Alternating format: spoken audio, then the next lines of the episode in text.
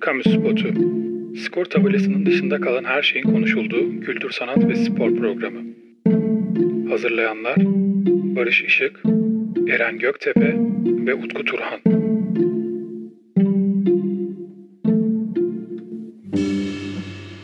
Selamlar herkese. Kamu spotuyla bir kere daha karşınızdayız. Efendim Utku Turhan, Barış Işık ve ben Eren Göktepe. Yine bu hafta kendi kamu spotlarımızı sizlerle paylaşmak için buluştuk. Bir hafta aksiliklerden ve biricik editörümüz Utku'nun kişisel işlerinden ötürü, daha sonra sürprizini o duyuracaktır zaten. Bir hafta gecikmiş olduk. Bu hafta kaldığımız yerden olimpiyat serisine devam ediyoruz. Aldığım derslerden öne çıkarak şöyle bir giriş yapacağım bu girizgahın üstüne. Beyler nasılsınız? Barış sen başla, nasılsın? Vallahi ben iyiyim. Eren çok teşekkür ederim. Sağ ol, çok kibarsın, çok naziksin. Dinleyicilerimiz de umarım bizleri özlemişlerdir, sesimizi. Duymadılar bir haftadır ama senin de söylediğin üzere Utku gerçekten çok bizi de gururlandırdı. Geçen hafta iyi bir belgesel çekimine davetliydi kendisi. Utku ben niye anlatıyorum? Çok anlatıp da olmasını istemiyorum. Böyle büyütüp ondan sonra bir olmuyor. Küçük bir reklam yapalım. Olmayabilir falan diye. Ya şöyle bir şey oldu özetle. Benim yazdığım bir yazı bir şekilde Okan Bayülgen tesadüf, ben kahveyle bir şey yazmıştım ki kahve benim gerçekten en büyük hobimdir. Ben bu işin eğitimini falan da aldım. Bilgi sahibi olduğum bir konu. Okan Bülgen yazdığım yazıyı görüyor. O sırada tesadüf Okan Bülgen kahveyle ilgili bir belgesel çekiyor YouTube için. Yazıyı görüyor ve diyor ki ben bu belgeselin kapanışını bu yazıyla yapmak istiyorum. Bu adamda kimse ulaşabiliyor. Ulaşalım vesaire. Tabii ulaştıklarında Okan Bülgen ismi herhalde benim yaşımdaki biri için asla reddedilemeyecek bir isimdir. Hepimizin ergenliği, gençliği, hala genciz gerçi böyle demeyeyim ama onun televizyondaki programlarını izleyerek geçti. Yani çok fenomendir bizim için kendisi ve programları. Ben de seve seve, koşa koşa gittim açıkçası. Çok da heyecanlıydım ve hayatımda ilk defa bir kamera deneyimim oldu. Onda Okan Bayülgen'le rol arkadaşı oldum. Müthiş bir şey benim için. Kısa bir şey, 15-20 saniyelik göründüğüm bir an olacak. Eğer olursa, kurguda değişmezse, ki umarım değişmez. Ama devamında benim o yazdığım, ki çok uzun yazmışım. Ben farkında değildim yazıyı yazarken o kadar uzun olduğunu. Orada çıktılarını gördüm. 4 A4 kağıdıymış yazdığım yazı. Hatta Okan Bayülgen'le karşılıklı, yani bunu anlatırken böyle ben de hala şaka gibi geliyor ama Okan Bayülgen'le karşılıklı oturup burayı nasıl kısaltırız, burayı böyle mi geçelim falan diye üzerine konuştuğumuz bir yazı olmuştu. Bir değişiklik olmazsa benim yazdığım yazıyla, bunu gerçekten gururlanarak söylüyorum, benim yazdığım bir yazıyla Okan Bayülgen çekimini yapacak. Umarım bir değişiklik olmaz kurguda ama olursa da yaşadığım hikaye, anı benim için unutulmayacak bir şey olarak kalacak yani hayatımın sonuna kadar. Evet efendim. Dediğimiz gibi öğrendiğim moderatörlük ve nezaketen sorduğum sorunun ardından konularımıza yavaş yavaş geçelim. Biz bu hafta 1928 Amsterdam Yaz Olimpiyatlarını ilk olarak konuşacağız. Benim şahsen hayallerimi süsleyen şehir olan Amsterdam'da düzenleniyor bu sefer olimpiyatlar. 2883 olimpik sporcu, 277'si kadın olmak üzere. Sözü de sizlere bırakayım. Evet, senin de söylediğin gibi. Sen başla diyecektim ben de abi, tam iyi oldu. Tamam. Direkt devam et abi. Evet, senin de söylediğin gibi Eren, kadınlar sayı olarak artıyor. Müsabakalar artıyor, oyunlar artıyor ve burada bir de şöyle bir yenilik var. Kadınları ilk defa atletizm branşında da izleyecek yarışseverler.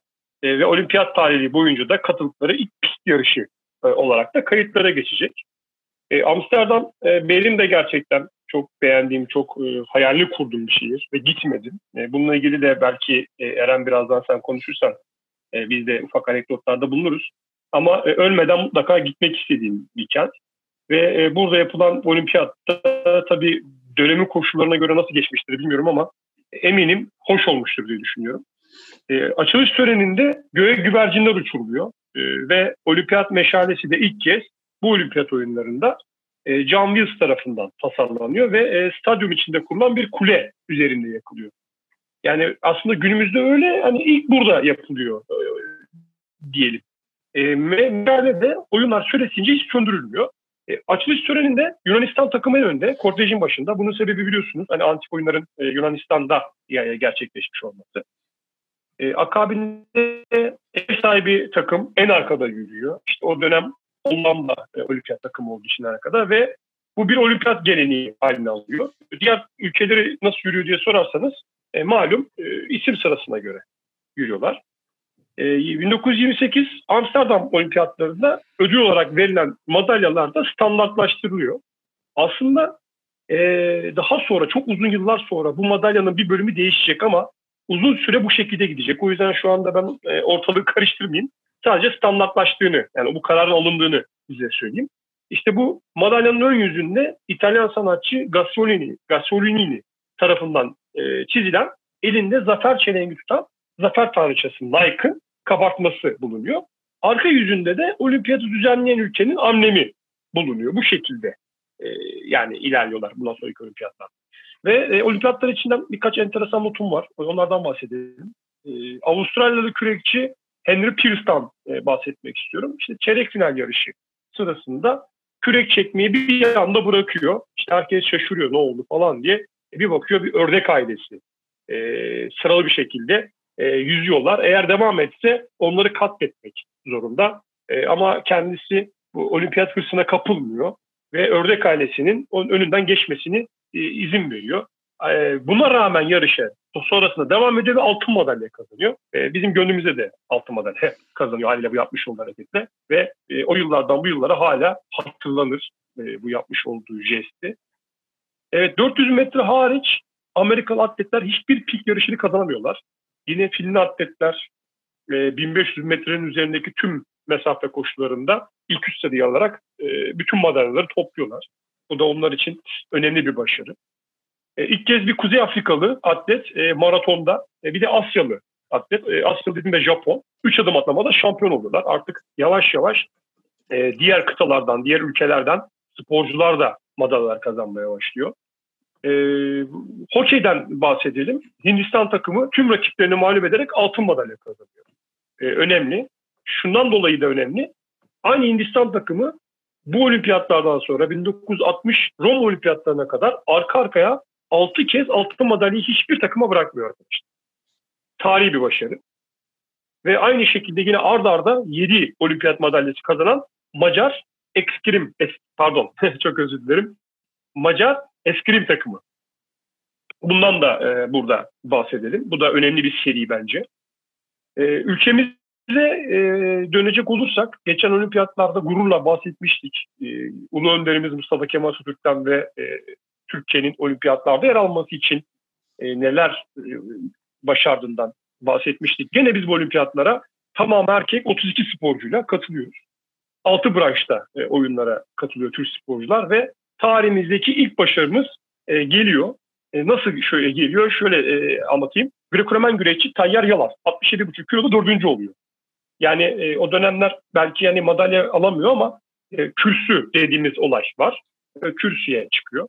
Yine halterde 64 kiloda Cemal Erçman toplamda 262,5 kilo kaldırarak o da adını olimpiyat oyunlarında şeref kürsüne yazdıran ilk Türk halterci oluyor. Bisiklet branşında 14 yaşında yarışan Taceddin Öztürkmen arkadaşlar. Bu da bisiklet branşında olimpiyatlara katılan en genç sporcu unvanını elde ediyor. Tamam başarı elde edemiyor genç kardeşimiz ama orada bulunmuş ve orada yarışmış olarak bizi hala gururlandırıyor. Futboldan bahsedelim biraz. Türkiye Mısır karşısında hezimete uğrayarak maalesef eleniyor. Ve final karşılaşması bir önceki şampiyon Uruguay ve yine dünya futbolunun devi Arjantin arasında oynanıyor. Maç 1-1 sona eriyor ve o zamanlar uzatma ve penaltı olayımız yok. Biz bu Dünya Kupaları serisinde Eren'le bahsetmiştik bundan. Ve müsabaka tekrar edilmek zorunda. Bir daha yapılıyor ve Uruguay bu kez rakibini 2-1 mağlup ediyor ve olimpiyat şampiyonu oluyor. Ve dünya şampiyonu da olacaklar biliyorsunuz akabinde. Onlar da futbol biliyorsunuz küçük bir ülke. Daha önce de bahsettik. Futbolla var olmuş ve futbolcuların çoğu da biliyorsunuz profesyonellik olmadığı için işçi, işte bohem hayatı yaşayan ve futboldan işte salt mutluluktan başka hiçbir şey almayan kişiler ve yaş olarak da çok genç bir takım. Bu başarıyı onlar da orada elde ediyorlar. Yine biz bugünkü programımızda birazdan bahsedeceğiz. Bu olimpiyat takımımızda, futbol takımımızda oynayan çok özel, değerli bir oyuncumuz var. Ama ben şimdilik sözü Utku'ya bırakayım. Daha sonradan biz Bekir Refet'ten bahsedeceğiz size. Bu olimpiyatlarda çalışırken, yani konuya çok ilginç bir şeyle karşılaştım. Onu en son söyleyeyim, sözlerimi bitirirken. Şuradan başlayayım ben de. Sen Kuzey Afrikalı bir sporcudan bahsettin, altın madalya alan. Aynı zamanda kendisi altın madalya alan ilk Müslüman sporcu olimpiyat tarihinde oluyor. Cezayir asıllı Fransa adına maraton koşucusu. Bokera El Kufi ismi. Bunun dışında zaten sen de söyledin, Asyalı sporcular ilk kez altın madalyayla tanışıyorlar olimpiyat tarihinde. 800 metrede zaten şimdi olimpiyat tarihinde olimpiyatın kurucusu Pierre de Coubertin de kadınların yarışmasını pek istemiyor olimpiyatlarda. Biz olimpiyatları konuşmaya başladığımızdan beri kadınlar konusuna özellikle değiniyoruz. Özellikle Eren sürekli gündeme getiriyor bunu. Yani doğrusunu yaparak bence de. Fakat Pierre de Coubertin baştan beri zaten kadınlara karşı olimpiyatlarda. Bu olimpiyatlarda da 800 metre yarışında 22 tane kadın sporcudan 6 tanesi yarışmaya devam edemiyor. Yarım bırakıyor yarışı. 4 tanesinin de koşudan sonra hastanede tedavi görecek kadar kötü olduğundan bahsediliyor ve bunlar gerekçe gösterilerek 800 metrenin kadınlar için çok zorlu bir spor olduğu öne sürülerek bu olimpiyattan sonra 1960 yılına kadar bir daha 800 metre koşmuyor kadınlar. Ben şunu merak ettim, dedim ki dereceleri ne acaba bu kadınların? Hani ne kadar sürede koşuyorlar diye ona baktım ve şöyle ilginç bir şeyle karşılaştım. O yıllarda koşulan 800 metre kadınlar derecesi 2.16. Günümüzde ise 1.50 civarında koşuluyor kadınlar, 1.50. Fakat o dönemde erkekler 1.50 koşarken 800 metreyi bugün 1.40'larda falan koşmaya başlamışlar. Yani erkekler derecelerini 10 saniye kadar aşağı çekmişler, bize geliştirmişler. Kadınlarda ise bu çok daha fazla. Yani kadınlar çok daha fazla mesafe kat etmişler o günden bu zamana kadar. Bu bana çok ilginç gelmişti. Eğer orada da yine 10 saniyelik bir fark olsaydı tabii ki o zaman normal diyecektim ama demek ki o dönem muhtemelen kadınlar sporla pek ilgilenmediklerinden, düzenli antrenman yapamadıklarından, günümüzde artık bu antrenmanları yapmaya başlayınca o zaman erkekle kadın arasındaki fark 30 saniye kadarken bugün bu fark artık 10 saniyelere inmiş durumda. Kadın bir sporcu ile erkek sporcu arasındaki fark 800 metrede. Bu benim için ilginçti. Yine ilginç bir not. Finli atlet uzun mesafenin efsane ismi Paavo Nurmi. Burada da yine biri altın, ikisi gümüş olmak üzere 3 madalya kazanıyor ki olimpiyat tarihi boyunca 12 tane madalyası var kendisinin. 9'a altın bunların. Fakat hani olimpiyatlarda bir kural vardı ya, biz de daha önce de konuşmuştuk ve direkt ana başlıklarımızdan bir tanesiydi Jim Thorpe. Kendisinin daha sonradan profesyonel sporla ilgilendiği ortaya çıktığı için madalyaları geri alınmıştı ki profesyonel spordan kasıt aslında hani gerçekten karın tokluğuna beyzbol oynamış olması. Yine böyle bir şey Nurmi'nin başına geliyor. Nurmi bu olimpiyatlarda yarıştıktan sonra başka hiçbir olimpiyata kabul edilmiyor. Sebebi ise amatörlüğünü kaybettiği gerekçesiyle. Buna gerekçe olarak gösterilen şey ise yediği bir yemeğin ona hediye olarak sunulması, yani ısmarlanması. Anlatılan hikaye bu. Ne kadar doğru bilmiyorum. Fakat Celal Gürsoy'un sitesinde ben buna denk geldim. Çok ilginç. Yani bir yemeğin parasını ödemediği için artık profesyonel kabul edilmiş ve bundan sonraki yarışmalara davet edilmemiş kendisi, kabul edilmemiş Finli efsane atlet. Yine bir ilk bu olimpiyatlarda ilk kez bir sponsor oluyor ve Coca-Cola tarihin olimpiyatlardaki ilk sponsoru oluyor ki Coca-Cola sonrasında uzun yıllar boyunca sadece olimpiyatlara değil spora gerçekten ciddi destek vermiş bir firmadır. Şimdi cümlelerime başlarken söylediğim o ilginç not şöyle. Biz bugün konuşurken 3 konu belirlemiştik kendimize. Bir, olimpiyatlar, kaldığımız yerden devam dedik. Olimpiyat ve sanat ilişkisi dedik. Bir de bir futbolcumuz Bekir Refet, Barış da bahsetti zaten. Son olarak da onu dedik. Ben açıkçası benim ayıbım, eksikliğim bu konularına çalışana kadar ismini hiç duymamıştım. Ama hani işte Hollanda, siz de söylediniz Amsterdam'ı çok seviyoruz. Amsterdam bir bisiklet şehri. Ben de katılan sporcularımıza ulaşabiliyorken bir bakayım dedim. Kimler katılmış bisiklet dalında? Ve karşıma çok ilginç bir isim çıktı. Cavit Çav diye. Kendisi 1905 Selanik doğumlu bir sporcu. Hayatını bisiklete adamış bir adam. 1928'e kadar zaten katıldığı yerel turnuvaların hepsinde açık ara şampiyon oluyor. Rakipsiz yani. 1924 olimpiyatlarına da katılmak için giden ekip de var bisiklette. Fakat o zaman da bahsetmiştik geçen programda. Sporcularımızın bisikletleri yarışmaya katılmaya uygun değil. Orada bisiklet almayı düşünüyorlar. Bunun için bütçe ayrılmış fakat bisikleti alamıyorlar. Çünkü 2 ay önceden sipariş vermek gerekiyormuş ve bu sebeple katılamıyorlar o yarışmaya. Fakat bu kez hazırlıklar 1924'e katılamadığı halde 1928'e katılıyor Cavit Çav. Şeye de baktım. Oradaki bisiklet sporu nasıldı? Çünkü günümüzde artık bisiklet çok farklı koşuluyor. Çok uzun mesafelerde etaplar şeklinde koşuluyor. Oradaki direkt sürat yarışıymış. 1 kilometrelik bir mesafede bisikletçiler sürat şeklinde yarışıyorlar. Bir de ikinci kategori de 4000 metre tıpkı bugünkü bayrak yarışı gibi.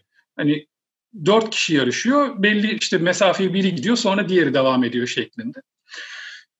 Cavit Çav o dönem tabii soyadı kanunu yok. Cavit Bey sonrasında soyadı kanunu çıktıktan sonra 130'larda olması lazım. O Çav bisiklet tekerleğindeki en ince telin adıymış. Soy ismi de buradan geliyormuş Cavit Bey'in.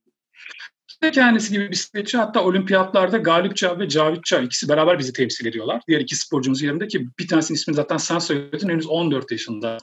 Cavit Çav 1982 yılında ölüyor. Öldükten sonra da bedenini Ankara Üniversitesi Tıp Fakültesi'ne bağışlıyor. Ve hala oradaki bir odada korunan bir biçimde. Şu yüzden ilginç bir hikayesi var dedim. Hani benim ayıbım bilmemek çok önemli bir sporcu olduğu söyleniyor. Yani Büyük Larus'ta adına başlık açılmış. Orada kendisine yer verilmiş bir isim. Çok değişik bir hayatı olduğu, hayatını tamamen bisiklete adadığı söyleniyor. Yine Türkiye'deki ilk bebek arabasının mucizi aynı zamanda ki bunu yapma sebebi de yani bir kızı oluyor.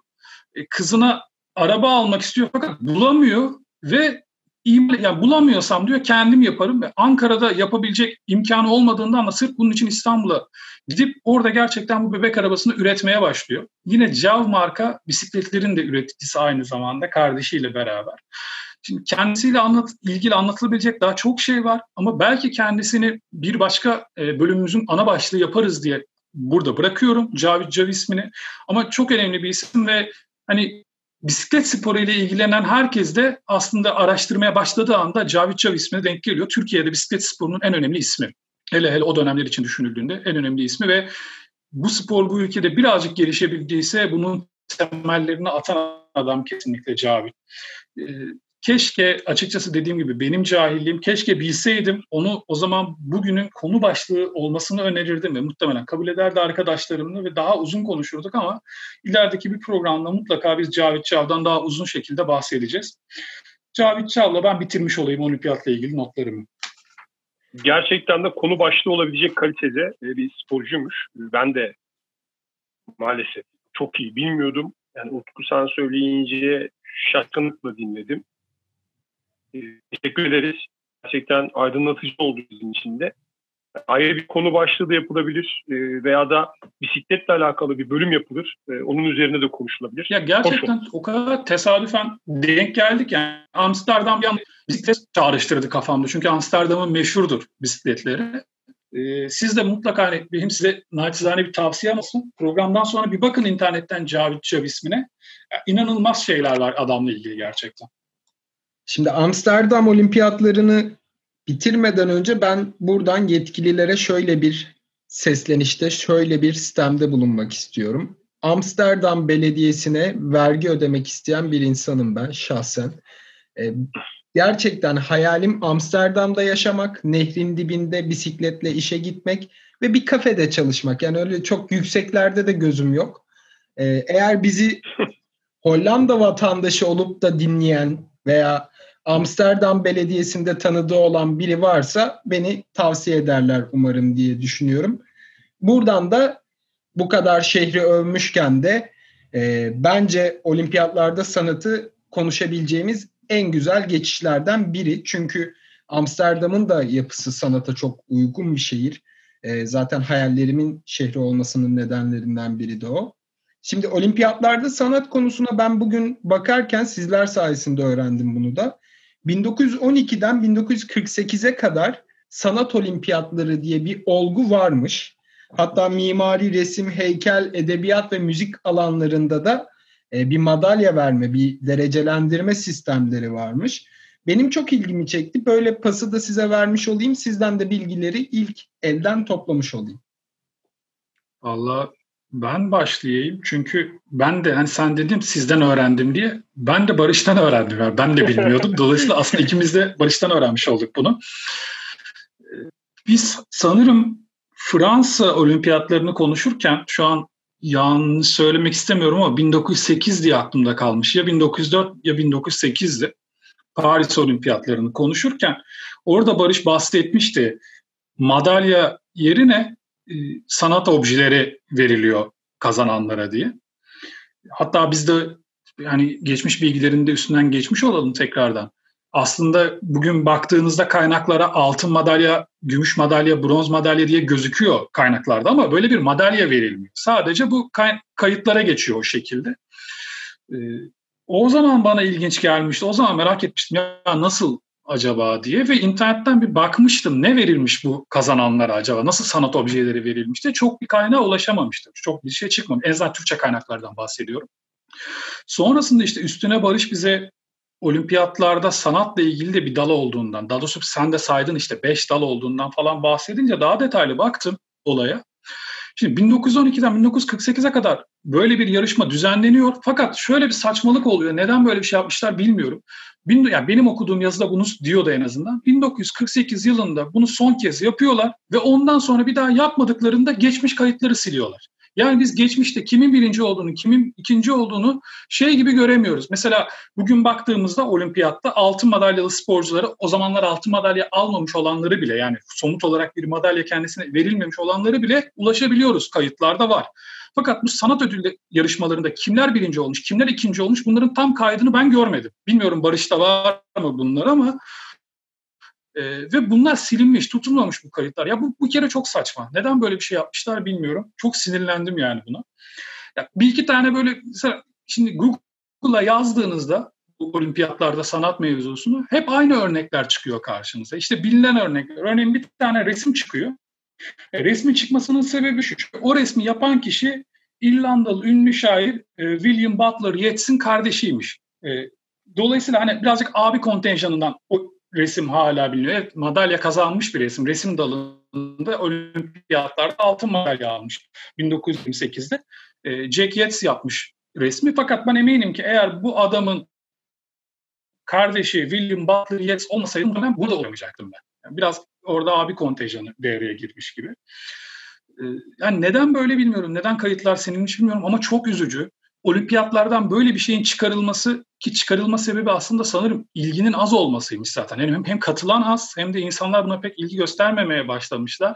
Yani bilmiyorum o dönemleri sebepleri neymiş ama keşke günümüzde de olsa. Aslında günümüzde sanat dalında bir olimpiyat düzenleniyor. Bu spor olimpiyatlarından farklı olarak ama hani ki çok prestijli bir şey değil bildiğim kadarıyla. Zaten ben de bu konuya çalışırken denk geldim. Yoksa bilmiyordum öyle bir şey düzenlendiğini. Fakat sözü Barış'a bırakmadan önce okuduğum bir yazıdan edindiğim bir bilgiyi paylaşayım. Öyle Barış'a vereyim. Belki günümüzde artık hani resim, şiir olmayabilir. Fakat en azından fotoğrafçılık dalındaki ödüllerin olimpiyatla bence birleştirilmesi lazım. Çünkü yani zaten spor fotoğrafçılığına bir ödül veriliyor dünyada ve çok prestijli ödüller bunlar. O fotoğraflar da çok kıymetli fotoğraflar gerçekten. Ama bir olimpiyat yarışması sırasında yani olimpiyatın bir gününde söylediğim şey amatör fotoğrafçılar değil. Yani oraya fotoğraf çekmek için giden basın mensupları, görevli basın mensupları 100.000'den fazla fotoğraf karesi çekiyorlarmış bir günde toplamda. Yani inanılmaz bir rakam. Dolayısıyla onların içinden de olimpiyat sırasında keşke bir yarışma düzenlense ve işte altın, gümüş, bronz madalya verilse diye aklıma geldi. Belki geçmişteki gibi tekrar resme sanata dönülmeyebilir ama en azından bu olursa bu bile bir şeydir diye düşünüyorum ben. Bu şekilde Barış'a bırakayım ben sözü. Şimdi Utku birçok şeyden bahsettin. Aslında hepsinin net olmasa da cevapları var. Yok değil. Öncelikle şeyden gelelim olaya. Şimdi şöyle. Rio de Janeiro'da çok ünlü bağışlayıcı İsa heykeli var. Meşhur bir heykel. Yani bunu birçoğumuz gitmedi ama Brezilya'yı biliriz yani. Ülkenin bilindik simgelerinden bir tanesi. 30 metrelik bir heykel. İşte bunun yaratıcısı, mimarı Polonya asıllı bir Fransız, Paul Landowski. Landowski'nin şöyle bir özelliği daha var. Aynı zamanda da olimpiyat altını kazanmış bir isim. İşte 1928 Amsterdam Olimpiyatlarında bu altın madalyayı kazanıyor ve heykeltıraşlıktan kazanıyor. Hani daha önce dedik ya, olimpiyat madalyası kazanmış aktörler, şunlar bunlar. Bu adam kendi işinden kazanıyor. Ve ben bundan mütevellit aslında konuya araştırma gereği hissettim ve bir sürü karşıma örnekler çıktı ve her çıkan örnekte de aa deyip şaşırdım ve çok da mutlu oldum. Çok da hoşuma gitti. Hani bunlarla alakalı anekdotlar paylaşacağım ve içinde de senin sorduğun sorulara yakın cevaplar alacağız hep birlikte. İşte bu heykeltıraş abimizin Boksör adlı ünlü bir heykeli var. Bu Landowski birinci geliyor bu heykelde. Yani en azından yani burada bir küçük de olsa bir isim var. Hani birkaç isimden daha bahsedeceğim sana. Ayrıca hangi olimpiyatlarda hangi ülkelerin kaç tane madalya kazandığının listesi de var elimizde. Ama tek tek isim olarak değil, işte arada da böyle ünlü kişilerden bahsedeceğiz ancak. Yine İsviçreli Milo Martin aynı olimpiyatlarda, yani günümüz konuştuğumuz olimpiyatta 1928'de gümüş madalyayı alırken Alman Rine Sintenis'te bronz madalyaya layık oldu. Ama dediğiniz gibi yani sadece heykel dalında değil, 5 dalda veriliyor bunlar. O yüzden diğerlerinin tam listesini inanın isim isim bilmiyorum. 1912 ile 48 yılları arasında sizin de söylediğiniz gibi yapılıyor bu 5 dalda. Müsabakalar düzenleniyor. Şimdi şöyle bir yani mecburiyet var. Bu eserlerin hepsinin içerisinde mutlaka spor ögesi olmak zorunda. Yani resim yapıyorsunuz ama spor içeren bir resim olacak. Ya da işte müzik besteliyorsunuz ama spor içeren içinde bir beste olacak gibi. Ve bunun da yine başlamasına önayak olan yine Pierre de Coubertin, yine aynı zamanda biliyorsunuz hep bahsediyoruz kendisinden. İşte sanat branşlarını oyuna dahil etme çabası aslında 1906 yılında başlamış. Çok istiyor. Yani mutlaka olimpiyatlarda yer alması gerektiğini düşünüyor. Bazı organizasyon eksiklikleri sebebiyle işte iş uzuyor falan derken 1912 yılına kadar erteleniyor. İşte az önce dediğim gibi yani spor ruhuyla yapılması gerekiyor. Kural net olarak bu. Ve daha önce sergilenmiş olmaması gerekiyor. Bu çok önemli. İlk defa oyunlara özel yapılması lazım. Yani daha önce herhangi bir yerde bir ödül kazanmamış olması lazım ve profesyonel anlamda da biliyorsunuz olimpiyatlarda yer alması için herhangi bir para karşılığında falan da yapılmamış olması lazım. Yani aslında baktığınızda zor bir iş. İşte 1912'de müzik ve resim branşlarında altın madalyayı İtalyan sanatçılar ağırlıkta kazanıyorlar. Bunlardan bahsedelim. Edebiyat dalında da Odette Sport şiiri altın madalyaya layık görülüyor. Ve şiirin asıl sahibi de Pierre de Coubertin arkadaşlar.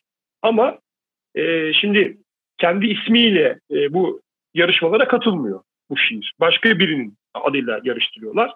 Ve hani olur ya sıkıntı olur. Hani bu adam sonuçta olimpiyatların piri reisi. Tuttuğu adamı tuttular falan diye düşünüyor. Hani sanat eserine saygısızlık yapmamak için böyle bir yöntem buluyor.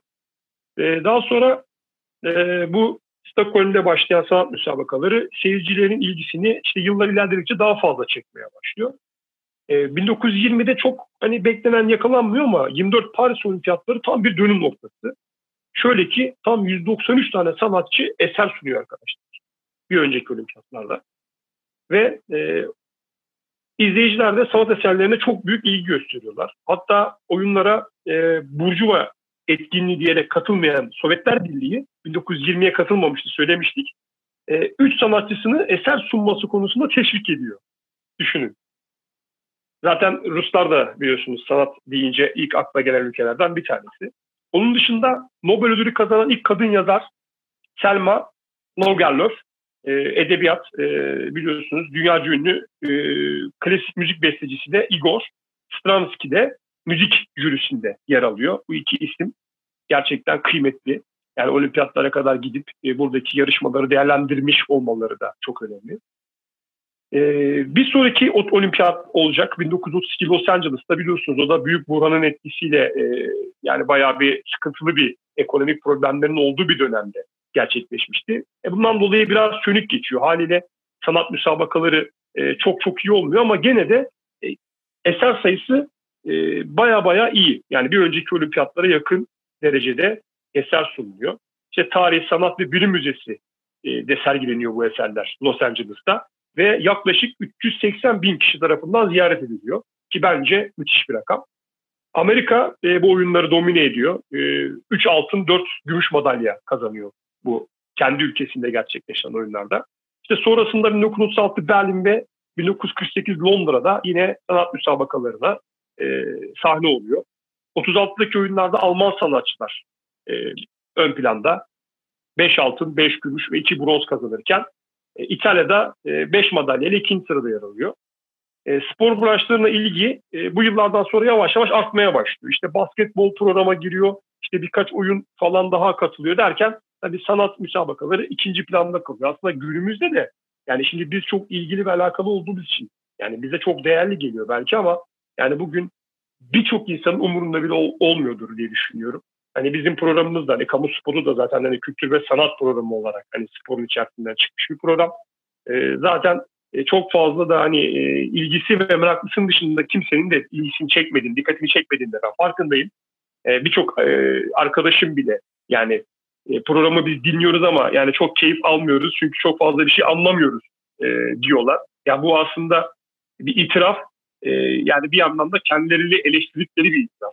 Yani sizin söyledikleriniz birçok şey bize işte yabancı kalıyor, işte kusura bakma falan gibi yani reaksiyonlar, tepkiler de alıyoruz.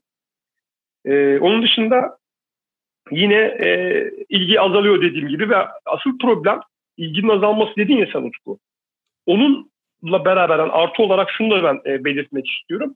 İşte bu profesyonellik olayı var yani amatörlük, profesyonellik. İşte bundan dolayı aslında bu olay bitiyor. Yani yarışmaların sonu geliyor. Madalyayla alakalı da Almanlar bu madalya sıralamasında 1. sıradalar. Ben hani çok fazla uzatmadan toplamda 24 madalyayla. 2. İtalyanlar 14 madalyayla. 3. de Fransızlar 13 madalyayla. Toplamda 22 ülke madalya kazanıyor. Ben burada tabii tek tek bunları okumak istemiyorum. Ama maalesef Türkiye bir bronz madalya dahi kazanamıyor. Belki araştırdım, çok baktım. Belki değil yani yarışmaya dahi katılmamışız zaten. Yani yetiştirememişiz demek ki bu alanda kendimizi. Birkaç tane de şöyle enteresan not var. En genç katılımcı 14 yaşında Adobatus 1932 Los Angeles'ta katılıyor. Bu Belçikalı arkadaş katılımcı. En yaşlı katılımcı da yine Amerika Birleşik Devletleri'nden bu sefer 77 yaşında bir heykeltıraş John Quincyworth. O da 1928 yılında katılıyor. Madalya kazanan da Danimarkalı Josef Petersen, bir de İsviçreli Wolfsburg'da 3'er madalya kazanmışlar. Bu isimleri de burada söyleyelim ve konuyu sonlandıralım. Ya bu, çok güzel bir konu aslında, üzerine çok konuşmamız gerekiyor ama. Olimpiyat mevzusunu konuşurken ilk andan beri karşılaştığımda şeye takılmıştım ben. Yani neden profesyonel sporculara izin verilmiyor acaba? Değil ki günümüzde zaten yarışılıyor artık profesyonel sporcular, evet. Ama şunu gördüm bilgi olarak. Rekabeti sağlayabilmek için, yani adil bir yarışma ortamı sağlayabilmek için. Çünkü eğer profesyonel sporcular yarışırsa insanların spordan uzaklaşabileceği bu imkan. Çünkü günümüz gibi değil. Yani herkes profesyonel sporla ilgilenmiyor.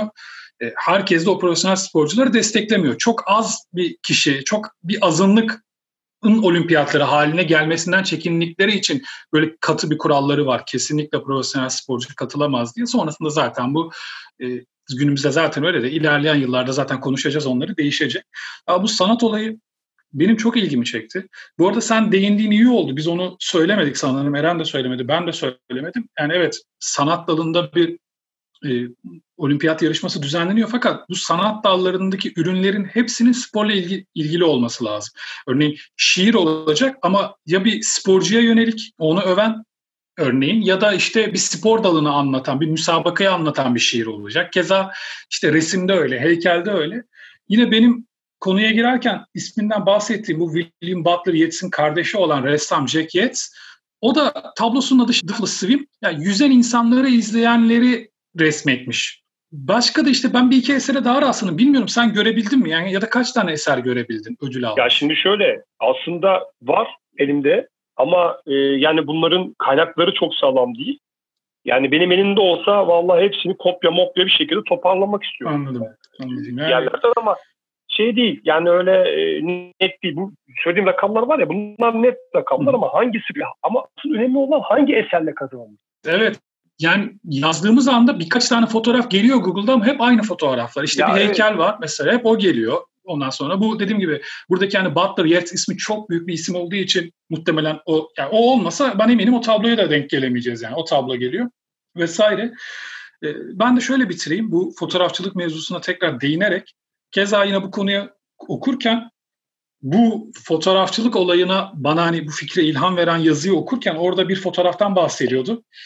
Cameron Spencer'ın 2016'da Rio Olimpiyatlarında Usain Bolt'un bir fotoğrafı vardır. Şimdi herkes hatırlayacak o yarışı izleyen. Bolt son metrelere girerken kafayı sola çeviriyor ve hani adeta bir poz veriyor. Adam o anı yakalamış. Yani sanki kendisine poz vermiş gibi Usain Bolt. Yani müthiş bir kare. Google'a 2016 Rio Usain Bolt yazarsanız fotoğrafçının ismi de Cameron Spencer. Yazarsanız direkt karşınıza geliyor fotoğraf. Zaten ödüllü bir fotoğraf. Ama çok güzel bir kare yakalamış gerçekten adam. Örneğin ben o fotoğrafın işte altın madalyalı bir fotoğraf olarak anılmasını çok isterdim. 2016 Rio Olimpiyatlarında altın madalya almış fotoğraf diye anılmasını çok isterdim. Belki ileride olur. Çünkü dünya çok hızlı değişiyor. Çok başka yerlere gidiyor. Yani olimpiyatların ilk çıktığı noktadan elbette belli şeylere bağlı kalınarak ama geldiğimiz nokta çok başka artık. Belki günün birinde tekrar başka bir formda bu sanat dalındaki altın madalyalarda tekrar verilmeye başlanır. Yani biz en azından elimizde yakaladıkça hani bu tarz programların içerisinde sunalım. İşte şiirdi ya da resimdi ya da heykeltıraştı bilmiyorum. Mesela futbol adına yazılan ya da şey diyelim futbol demeyelim de spor adıyla yazılan şarkılar var mesela. O sana geçen bahsetmiştim. Bir programımızda onlardan değinelim en azından. Yani spor yalnız değil yani. Sanatın içindeki insanlar da spora tutkuyla bağlı bizler gibi. Bunlardan da sık sık biz programımızın devamında bahsedeceğiz. Zaten Eren çok pardon bir şey ekleyip sana bırakacağım. Zaten atıyorum bir sporcunun, bir atletin işte mesela bir yüzücü suya atlarkenki halini fotoğrafladığında ya bunun sanat olmadığını kim iddia edebilir ki? Kaldı ki fotoğraf zaten bir sanat dalı değil midir yani her şeyden önce? Evet. Entelektüelleri çıldırtacak bir tartışma seviyesine giriyorduk. Ben araya gireyim. Bu arada Utku sana şöyle bir katkı yapmak isterim. Usain Bolt'un o ikonik fotoğrafıyla ilgili. Ya orada o kadar anlık gelişmesine rağmen Usain Bolt baya pozu veriyor aslında. Hatta belki 1-2 derece daha rekoru ileri de götürebilecekken hızını kesip ellerini açıp bir poz veriyor yandaki kameramanlara. Gerçekten çok nefis bir andı. Ben canlı izliyordum. Canlı derken evden izliyordum tabii ki. Olimpiyatlara o yaşta gidebilecek halim yoktu ama müthiş ikonik bir andı. Bence 2000'lerin en ikonik spor anlarından biri olabileceğini düşünüyorum. Bilmiyorum siz katılır mısınız? Şunu ekleyeceğim Eren söylediğine. Ya şimdi artık günümüzde teknoloji çok gelişti. Bir fotoğraf makinesiyle saniyede hani birden fazla kare yakalayabiliyorsun artık. Ya bu müthiş bir avantaj ama nihayetinde orada o kadar fotoğrafçı varken bir tanesine nasip oluyor o kareyi o şekilde o kadar temiz yakalayabilmek. O yüzden ama gelecekte yani şu an sana söylerken düşünüyorum bir yandan kendimde. Bunu diyorum. Yani sanat işte fotoğrafa da ödül verilmeni şu bu falan çok da anladığım konular değil. Şimdi bilmediğim dehlizlere de girmek istemem ama teknoloji o kadar hızlı gelişiyor ve o kadar iyi fotoğraf makineleri üretiliyor ki hani bir anı yakalamak artık o kadar da zor olmamaya başladı sanki. Çünkü zaten bir saniyeyi birkaç farklı karede yakalayabildiğin için içinden en iyisini seçebiliyorsun doğal olarak. Ya, fotoğrafçılıkla ilgili aslında çok biraz konuyu uzatmış olacağım affınıza sığınarak. Fotoğrafçılıkla ilgili aslında tam olarak dediğin soru işareti var Utku. Yani artık makineler çok iyi durumda. Herkes bunu yapabilir. O zaman bu bunun sanatlığı tartışılmalı mıdır diye bir söz konusu durum var maalesef. Fakat orada da ben takip ettiğim fotoğrafçılara bakınca şunu görüyorum. İmkanlar ne kadar ilerlerse ilerlesin, onlar fotoğraf çekmeyi daha analog öğrendikleri için yeni makinelerle de yine analog pozlamayla, yine aslında elle pozlamayla o anları yakalamaya dikkat ediyorlar, özen gösteriyorlar. Bu da onların sanırım daha iyi fotoğraf çekmesini sağlayan şeylerden biri. Yoksa ben de iyi bir makineyle fotoğrafçı olabilirdim öyle bir şey olsaydı. Tabii şunu da eklemek lazım. Tamam, belki yüzlerce fotoğraf çekiyor bir fotoğrafçı ama o 100 tane fotoğraf arasından iyi olanı karar verip hani en iyisi bu demek de o da bir marifet yani. Onun iyi olduğuna karar verip onu sunmak jüriye. Çünkü diğer fotoğrafçılar da aynısını yapıyor. Yani bir kişi için gelişmiyor sonuç. Biraz şimdi kendimle çelişiyor gibi oldum ama sadece fotoğraf makinesi gelişiyorsa, teknoloji gelişiyorsa tek bir fotoğrafçı için gelişmiyor. Bütün fotoğrafçılar için gelişiyor ve onların arasında rekabete girip birinci oluyorsun fotoğrafla. Sonuçta o da kıymetli bir şey tabii. Kesinlikle. Son konumuza yavaş yavaş geçelim efendim. Bekir Refet'i konuşacağız bugün. Kendisi Fenerbahçe altyapısında, o dönemin Fenerbahçe altyapısında yetişip ardından Altınordu İdman Yurdu'na transfer olup oradan da Almanya'ya serüvenini başlatıyor ve hatta profesyonel olarak yurt dışında top oynayan ilk Türk futbolcu, namı diğer Bombacı Bekir. Ben başlamak istiyorum buna. Tabii ki. Çünkü bir sitemle başlayacağım. Şimdi işte konu başlıklarını biz belirliyoruz bir hafta önceden. Ondan sonra müsait oldukça bu programın kayıt tarihine kadar bu konulara çalışıyoruz. Ya Bekir Refet gerçekten çok önemli bir sporcu. Ya futbolcu demiyorum, çok önemli bir sporcu. Yani yurt dışında o tarihte seni temsil eden, yani bir anlamda transfer gerçekleştiren bir adamdan bahsediyoruz. Henüz daha 15-16 yaşında Fenerbahçe'nin A takımında oynamış bir adamdan bahsediyoruz. Ve o kadar az bilgiye ulaşabiliyorsun ki hakkında. Yani ben kendim için söylüyorum. Evet, belki benim beceriksizliğimdir ama o kadar az kayıt var ki. Biz Plase dergide işte bazı yazılar yani eskiye dair yazılar yayınlıyoruz, böyle tarihi yazılar. Ya İngilizlerin mesela atıyorum 1900'ler öncesine dair kayıtlarına bile ulaşabiliyorsun. Yani oyuncu kayıtları, oynanan maçların kayıtları, skorları vesaire. Yani hepsi var. Bizde nedense ya belki tutulmuştur da biz ulaşamıyoruzdur. Ya Bekir Refet gerçekten çok önemli bir adam. Baktığın zaman yaptıklarına. Şimdi Barış belki daha detaylı anlatır benden. Daha çok bilgisi vardır konu hakkında ama adam Fenerbahçe'de oynamış. Galatasaray'da oynamış. O dönemki statü nedir? Hani nasıl böyle bir şey olabiliyor da 2 maç orada oynuyor, tekrar öbürüne geçebiliyor vesaire bilmiyorum ama tabii profesyonel olarak yapmıyorlar bu sporu o dönem yine. Zaten öyle olsa olimpiyatlara katılamazlardı kural gereği ama çok ilginç ama sadece rivayetlere ulaşabiliyorsun hakkında. İşte kendisine bombacı lakabını veren çok güçlü bir sol ayağı varmış. Anlatılan rivayetlere göre sahanın dışındaki bir mandaya çarpmış vurduğu top ve o mandanın ölümüne neden olmuş. Bazı rivayetlerde hayır sadece işte mandayı yere düşürmüş falan diye de anlatılıyor ama hep rivayet. Hani net bir kaynak işte şu kişinin aktarımıyla şöyle olmuştur denen bir şeye ben rastlamadım. O yüzden bir Barış'a bırakayım, belki onda daha detaylı, daha sağlam kaynaklarla notlar vardır. Yani şimdi gerçekten bu tarz örnekler Türk futbolunda fazlasıyla var. Yani bombacı lakabı ya da işte topa çok sert vuran oyuncular o tarihlerde zaten bir de Utku'nun da söylediği üzere sadece futbol değil birçok spor dalıyla uğraştıkları için zaten hepsi güçlü kuvvetli oyuncular bunların. Ama Bekir Refet'in çok çok ayrı bir özelliği var ve bu olimpiyatların olduğu programda konuşmamızın da özel bir sebebi var. Bundan da bahsedeceğiz. Önce şöyle bir giriş yapayım ben. İttihat ve Terakki olarak bilinen biliyorsunuz cemiyetin takımı olan işte Altınordu Kulübü var. Bir de onun halefi var, İttihat Spor. Bu iki kulüpte de forma giymek zorunda kalmış bir oyuncu. Aslında Eren'in bahsettiği gibi Fenerbahçe altyapısında oynuyor ama bir dönem Altınordu işte Talat Paşa önderliğinde futbolculara para vaat ediyor ve en önemlisi askere almayacağız sizi. Biz de spor yapacaksınız.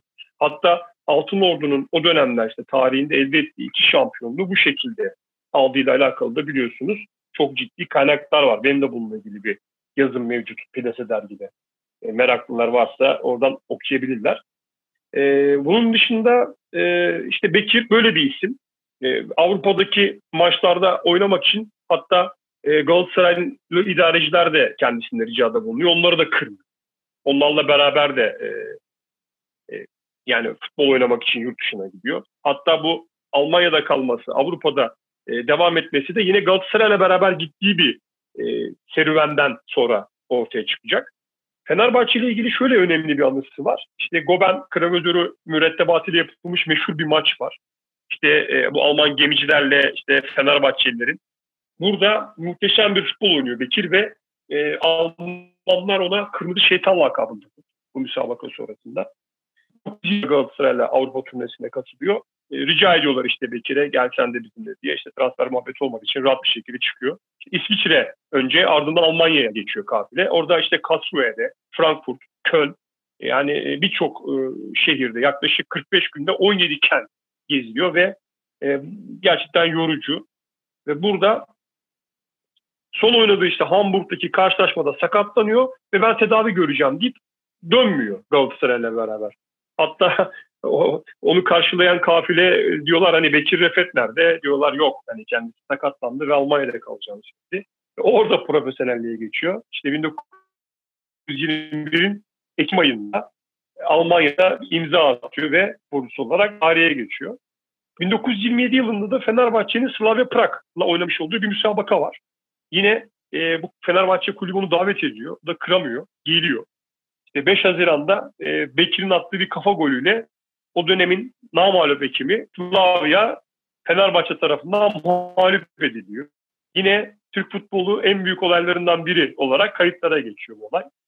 Fenerbahçe Bekir'i yani Bekir de işte İstanbul'u çok özlüyor. Yani gelmişken belli bir süre kalmak istiyor ve yalnız orada biliyorsunuz Türkiye'de profesyonellik yok. Hani yasak o dönem herhangi bir şey yok. Normal amatör olarak devam edecek futbol hayatına. Ve 1924 olimpiyatlarına katılıyor Türkiye takımıyla beraber. Hatta kaptan olarak çıkıyor müsabakaya. 1924 Paris olimpiyatlarına işte Türkiye ile beraber katılıyor. Ve orada Çekoslovakya maçında yanlış hatırlamıyorsam 4-2 ya da 5-2 mağlup olmuştuk. O müsabakadaki iki golümüzü Bekir Refet kaydediyor. Bu açıdan da çok önemli ve kıymetli. Yine bugünkü Amsterdam oyunlarındaki futbol müsabakalarından bahsederken işte Mısır'a karşı bir hüsran olduğunu söylemiştim. Bu 7-1'lik bir mağlubiyet maalesef. Ve oradaki tek golümüzün sahibi gene Bekir Refet. Yani kendisi olmasa teselli gollerimizi bile bulamayacakmışız bu iki olimpiyatta. Bu açıdan da çok çok değerli.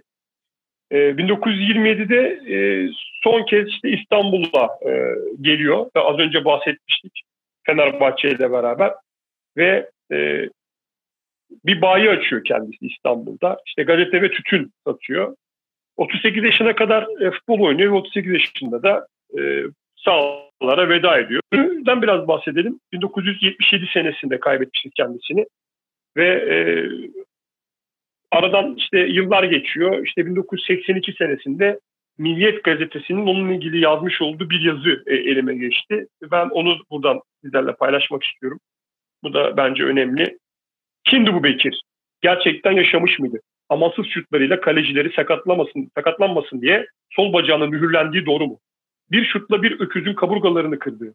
Kale direklerin devirdiği söylentileri hepten bir masal mıydı? Yaşları bugün 40 ile 60 arasında olanlar için Bekir, mitoloji dünyasından futbol sahalarına inmiş bir efsane adamdı, diyor Milliyet gazetesi ve onun bu Türk futbolu için yaptıklarına küçük de olsa, kısa da olsa bir tarihe not düşüyor. Ya aslında Utku'nun biraz önce yaptığı sitemi hemen hemen o dönemin yani 70'lerin Milliyet Gazetesi de dile getirmiş ki o dönemin insanları için bile bir mit sayılabileceği ifade ediliyor. Yani İngilizlerin kayıtlarına baktığımızda dediğin gibi Utku 1900'lerin başına kadar gidebiliyoruz. Hatta Bekir Refet için belki Alman kayıtlarına baksak bir iki görüntüsünü bulabileceğiz. Fakat bizim arşivciliğimiz ve kayıtçılığımız o kadar ihmal edilmiş ki ilk günlerden bu yana. 70'lerden bir maçı bile kolay kolay bulamıyorsun. Ben eski maçları izlemeyi çok seviyorum. İşte Oğuz Çetin'in maçlarını izlemekten çok keyif alıyorum. Onları bile kendi arşivimizde değil, yabancı kaynaklarda maalesef bulabiliyorum. Bu yüzden bunun da önemli bir sistem olduğunu düşünüyorum. Ya şu var, adam 3 kez kicker'a kapak olmuş. Yani Alman bir futbol dergisinde, ki bu söylediğim şey rivayet değil, fotoğrafları var yani dergi kapağının. Böyle bir adam, ya öyle bir alelade bir futbolcu değil. Zaten Barış anlattı, alelade bir futbolcu olması mümkün değil o kariyerle, ama ne bileyim, hiç mi bizde bir spor dergisine kapak olmadı, hiç mi bir şey çıkmadı? Yani bulduğumuz bütün, kendim için söylüyorum, ulaştığım bütün kaynaklar bu işin meraklısı bir adamın, birilerinin yazdığı, kendisi bilgilerine yarısı rivayet, yarısı bilgi toparladığı yazılardan ibaret. Kendi bloglarında yayınladıkları. Ya bir gazete arşivinde adı çıkmaz mı yani bir adamın? Böyle bir adamın üstelik. Yani evet, belgeseli yapılmalı, kitabı yazılmalı. Yani normal mi bu? 15 yaşında birisi Fenerbahçe'nin A takımında yer alıyor. Neden yani? Nasıl bir fiziki yapısı vardı ki? Gerçekten çok güçlü, kuvvetli bir adam olduğu olimpiyat milli takımdaki fotoğrafından belli. O fotoğraf karesini en azından görebiliyoruz kendisini olimpiyata giden takımda, ama yani 15 yaşında bir adam kendisinden yaşa. Bugün düşünseniz 10 yaşında bir insanın şu anki futbol düzeninde sahada olması bile haberdir yani, tartışmasız. Bir de o şartları düşünün yani. Nasıl bir antrenman teknikleri yok, öyle bir şey yok. 15 yaşında bir çocuk Fenerbahçe'de çıkıyor, top oynuyor ve işte Galatasaray'da oynuyor, yurt dışına gidiyor vesaire. Çok ilginç, ama maalesef hakkında ne bir görüntü, ne düzgün bir fotoğrafa rastlayamadım ben. Aradım, bulamadım gerçekten. Beni bir de üzen şöyle bir konu var. Şimdi bu adam büyük bir ihtimalle yurt dışına gidiyor ve diyorum ya 25 yıla yakın yaşamış. Yani onda da aslında şey olabilir, hani kendisini daha Türkiye'de geliştiremeyeceğini falan mı hissetti acaba? Çünkü şeye de bakıyorum ben abi, bu soyadı kanunu geliyor. Geldikten sonra da kendine teker soyadı alıyor. Yani teker. Yani yalnız bir adam değil mi psikolojik olarak? Yani niye böyle bir soyad seçmiş? Hiç düşünmemiştim o açıdan. Yani enteresan yani bir durum. Yani bu büyük bir ihtimalle, yani hani bazen olur ya böyle çıkmaza düşeriz. Hani çevremizdeki insanların bizi geliştirmediğini düşünürüz. Bilmiyorum, hiç böyle anlar yaşadınız mı? Benim hayatımın belli dönemlerinde oldu bu maalesef. Yani böyle boğulacak gibi oluruz. Ya bir adım atalım, başka yerlere gidelim, kendimizi geliştirmek istedim. Acaba diyorum hani bu adam Türkiye'nin üzerinde olduğunu hissetti ve kaçtı gitti mi bizden? Şöyle de bir şey var Barış. Şimdi bizim zaten böyle bir zamanımız da yok. Yani hem program için zamanımız yok. Programın kaydını 1,5 saati geçmesin. O bile uzun aslında. Hem onu sabit tutmaya çalışıyoruz. Hem de kendi hayatımızda bizim başka meşgalelerimiz var normal olarak. Hepimiz işte yani hayat gailesi içindeyiz. Sonuçta para kazanmamız lazım. Profesyonel mesleklerimiz var, okullarımız var ya da vesaire. Dolayısıyla çok fazla zaman ayıramıyoruz. Aslında şöyle de bakmak lazım. Şimdi bu adam o yıllarda Almanya'ya gidiyor ya, oturup o dönem Almanya'daki futbol yapısı nasıldı, Almanya'daki siyasi düzen nasıldı, bunlara falan bakmak lazım. Çünkü Almanya'da yaşadığı dönem Nazilerin tam öncesi, tekrar Almanya'ya gittiği dönemde Nazilerin hemen sonrası. Yani 5'er yıl var arada. Naziler öncesinde Almanya'da çok büyük bir ekonomik kriz vardı, çok yüksek bir enflasyon vardı vesaire. O devirlerde çok emin değilim tabii, çok detaylı bakmak lazım. Almanya'da bu adam, Almanya'da yaşıyor. Sonrasında Nazilerden sonra tekrar Almanya'ya gidiyor, 2. Dünya Savaşı'ndan sonra. İşte ben istiyorum ki bunları başkası araştırmış olsun, benim önüme gelsin. Ben de bu program için onları okuyup burada özetini yapabileyim onların. Ama Bekir Refet gibi bir oyuncu ile ilgili rivayetlerin haricinde sağlam kaynak maalesef ki bana denk gelmedim internette. Maalesef ben de denk gelmedim. Sanırım zaten üçümüz de aynı şeyden şikayetçiyiz. Bu haftaki konularımızı yine bitirdik. Ekleyeceğiniz bir şey varsa sizlerden alabilirim. Yoksa da tavsiyelerimize geçebiliriz arkadaşlar. Son olarak şunu söyleyip bitiriyorum. Zaten Bekir Refet'le ilgili okuduğum 2-3 blog yazısında da yazının girizgahı hep şöyleydi. Biliyorum hiçbiriniz onu tanımıyorsunuz ama hani herkes aynı sistemi gösteriyor. Bana özgü bir şey değil yani o sistem, ondan emin olsun. Zaten kabullenmişler yani. Aynen yani. Evet, tavsiyelere geçelim. Dilersen Barış abi ilk senle başlayalım. Sonrasında Utku'ya söz verelim. Tamam, ben bir film, bir kitap, bir de dergi sayısı bu hafta önermek istiyorum. Film ve kitap olimpiyatlarla alakalı olmayacak ama ikisinin de bende bir yeri var. Ondan da kısaca bahsederekten önerilerime başlayayım. Yine bir Netflix yapımı. Ben biraz fazla sarmış olabilirim bu Netflix olayına. Reklam da yapıyoruz devamlı ama maalesef HBO ve ikisi arasında dönem dönem tabii kafa gidip geliyor. Antrenörlerin hayatıyla ilgili The Playbook, işte bir antrenörün hayat kuralları olarak veya da oyunun kuralları olarak çevrilmiş dilimize. 5 bölümden oluşuyor. Bölümler yarımşar saatlik. Eğer izlememiş olanlarınız varsa ben size tavsiye ederim bunu. Mutlaka izleyin. Benim için en değerli olanları işte Jose Mourinho'nun işte medyayla giriştiği savaşları, işte kazanan takımları motive etme yöntemleri açıkladığı bir bölüm var. Burası çok değerli.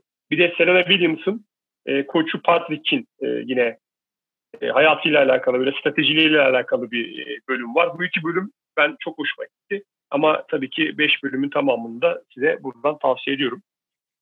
Evet, kitap önerim. Malumunuz NBA başladı ve biraz geç saatlerde de olsa ben şöyle bir şansım var. Sabah erken kalktığım için oyunların sonlarına yetişebiliyorum arkadaşlar. Öyle bir şansım var. Kaan Kural'ın Hastasıyım Bu Oyunun isimli kitabı. Bu kitabımız Profil Yayıncılık'tan çıkmış. Profil kitaptan. Geçen hafta da %50 indirimleri vardı. Ben de bende olmayan bütün spor kitaplarını, Profil kitaba ait olanlarınkini siparişini verdim. Ve içlerinden bu Hastasıyım Bu Oyunun kitabı hatalı geldi. Ve ilk defa hayatımda başıma böyle bir şey geldi.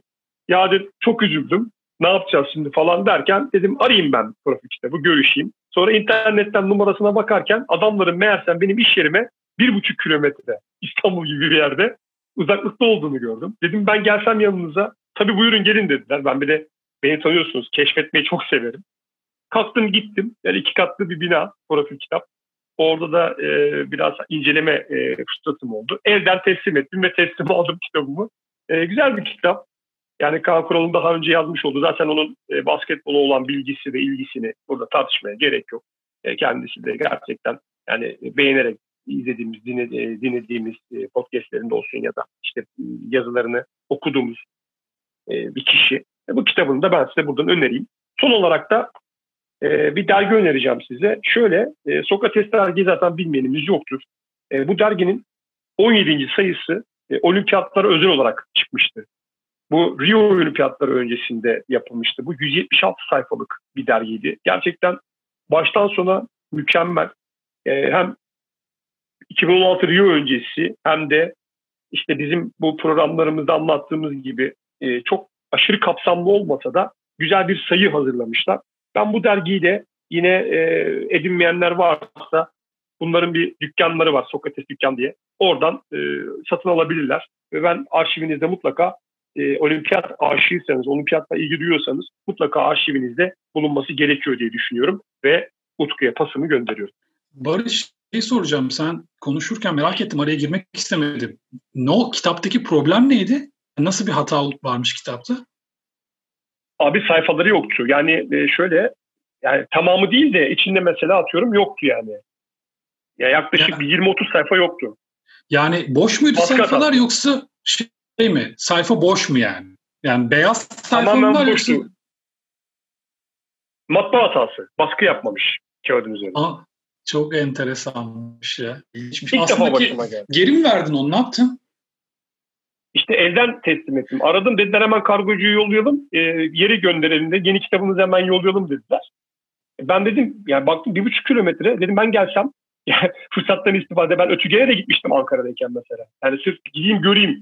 Yani nerede ne yapıyor? Söylediğin şey şu yüzden de kıymetli. Ya şimdi hiçbir yayın evi sen ona boş sayfalı kitabı götürdüğünde ben bunu değiştirmem demez. Zaten kitap dediğimiz şey de artık herkesin bakış açısına göre, ama ben kendim için söyleyeyim. Ben öyle çok kazanan bir adam falan da değilim ama kitap pahalı değil. Hatta ben bu programın açılışında bugün Okan Bayülgen'den bahsettim. Okan Bayülgen'in bir sözü vardır, bir programında söylemiştir. Cem Yılmaz'la olan programda. Hatta onu da tavsiye olarak eklemiş olayım. Okan Bülgen'in Cem Yılmaz'la bir programı var. Karşılıklı bir sohbet ettikleri. Cem Yılmaz'ın bu filmleri vardı. Hani iki kısa filmden oluşan kara komik film var. Şimdi adını unuttum. Kara komik filmler, aynen. Onun birincisi çıkarken Cem Yılmaz'a konuk olmuştu. Orada gerçekten çok güzel bir sohbeti var ikilinin karşılıklı. Orada Okan Bayülgen şöyle bir şey söylüyor. bu ülkede diyor. Şimdi çok tepki çekebilir dinleyenlerden ama siz o yüzden bir kere de programı izleyin çünkü benim sözlerim sizi yanıltabilir. Türkiye'de diyor sinema bileti çok ucuz, tiyatro bileti çok ucuz. Kültür bu kadar ucuz bir şey olmaz diyor. Kültürü elde etmek için para harcaması gerekir bir insana. Nasıl ki başka bir zevke para harcıyorsun, kültüre de para harcaman gerekir diyor. Yani katılırsınız katılmazsınız ama programı izlerseniz daha net bir fikir sahibi olursunuz söyledikleri hakkında. Ben şimdi yanıltmış olmayayım sizi. Ben kitabın pahalı olduğunu düşünmüyorum ülkemizde. Bu arada kitapta KDV de artık yoktur. Bir ara %8'di, %18 zaten değildi. %8'di. Şimdi de artık KDV %0'dır kitapta. Hani kitap fiyatlarını eleştirirken bazen denk geliyorum. Bilip bilmeden eleştirmeyin. Yani iktidarı birçok konuda eleştirebilirsiniz ama nihayetinde kitap KDV'sinden vuramazsınız. Çünkü yok yani öyle bir KDV. Kağıt ücretleri pahalıdır, şu pahalıdır, bu pahalıdır. Hepsi kabul. Ama günümüzde artık internetten satış yapan pek çok site var. İnternet satışı. Hatta bence paranız varsa, imkanınız varsa internetten de almayın. Gidin dükkandan alın. Çünkü internetten satış yapan o depoların, büyük kitapçıların dükkan kiraları yok vesaire. Kitapçılar da ayakta kalsın. Yani bütçeniz varsa gidin kitapçıdan alın hatta direkt kitabı. Yani internetten ucuz olmasının sebebi odur. Arada bir aracı yoktur. Başkası kar koymaz normal olarak vesaire. Hatta internet kitapçıları daha da aşağı çekebilirler fiyatları. Muhtemelen artık o kitapçılara ayıp olmasın diye çekmiyorlar. Daha da aşağı çekilebilir yani kitap. Neyse çok uzattım özür dilerim ama kitap fiyatları zaten pahalı değil ama elinize böyle bir kitap geldiğinde zaten bunu değiştirebilirsiniz. Şunun için anlattım bunu. Bazen böyle şeyler olabilir. Barış'a çok hayatımda ilk defa karşılaştım diyor. Evet çok nadiren olur. Ama internetten kitap aldığınızda arkadaşlar mutlaka kitabı bir tarayın. Yani bir bakın sağına soluna. Çünkü çok garip hatalar olabilir. Ters basılmış sayfalar olabilir. Okumanıza bir engel teşkil etmeyebilir. Hatta ben bazen bana öyle bir şey denk gelsin isterim. Barış'a o yüzden sordum. Geri verdim mi diye. Bana olsam saklamayı tercih ederdim onu. Çünkü nadir denk gelecek bir şeydir o bir okuyucuya. Güzel yani koleksiyonluk değeri olacağını çok iddia edemem ama güzeldir ya. Öyle bir şey, öyle bir hatalı kitap denk gelirse bence ayırın, saklayın. Çok uzattım, özür diliyorum tekrardan. Tek bir öneriyle bitireceğim çünkü zaten yeteri kadar uzun konuştum. Çok uzattığım için tekrar özür diliyorum ve direkt tavsiyeye geçiyorum. Olimpiyat ve sanat konusundan bahsederken İrlandalı ünlü bir şairi anmıştım, William Butler Yeats. Yine çok ünlü bir rock grubu olan The Cranberries'in ki ne yazık ki onun o güzel solistini 2018'de kaybettik. Onların William Butler Yeats ile ilgili çok güzel bir şarkıları var. Yeats Grave diye. Ben de sadece bir şarkı tavsiye etmiş olayım bu hafta. Yeats Grave şarkısı The Cranberries'ten. Listemize de ekleriz bir şarkı listemize. Bence mutlaka bir dinleyin. Sevgili Dolores'i de buradan saygıyla, rahmetle anmış olalım. Bu hafta pişti olduk Utku. Çünkü ben de bir müzik ürünü önereceğim. Geçtiğimiz günlerde efsanevi Clash'in kurucusu Joe Strummer'ın ölüm yıl dönümüydü efendim. Ben de şahsen en sevdiğim Clash albümü olan Combat Wreck albümünü önereceğim. Müthiş bir albümdür, çok lezzetlidir. Ayrıca Joe Strummer da Ankara doğumludur. Buradan onu da anmış olalım. Kapanışa geçiyorum ben, ekleyeceğiniz bir şey yoksa. Ben çok küçük bir şey eklemek istiyorum. Lütfen. Az önce Utku gerçekten güzel bir konuya bahsetti. Ben de onunla alakalı dönem dönem işte kitapçılardan alınması gerektiğini ki kendim de yapıyorum bunu. Doğru. İnternetten alın, kitapçıdan alın ama lütfen korsan kitap almayın arkadaşlar. Yani size şöyle söyleyeyim. Bu korsan kitap satan kurum ve kuruluşlar tamamen terör örgütlerine yanlışlık yapıyorlar. Bunu da net olarak belirteyim size.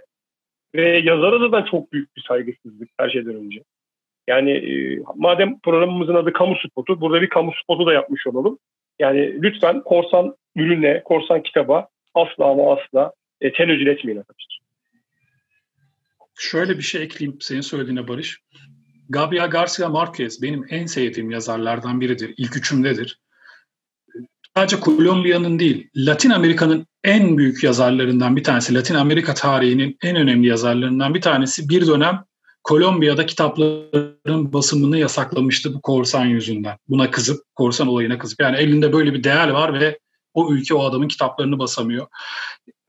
Bizi dinleyen öğrenciler vardır, anlıyorum.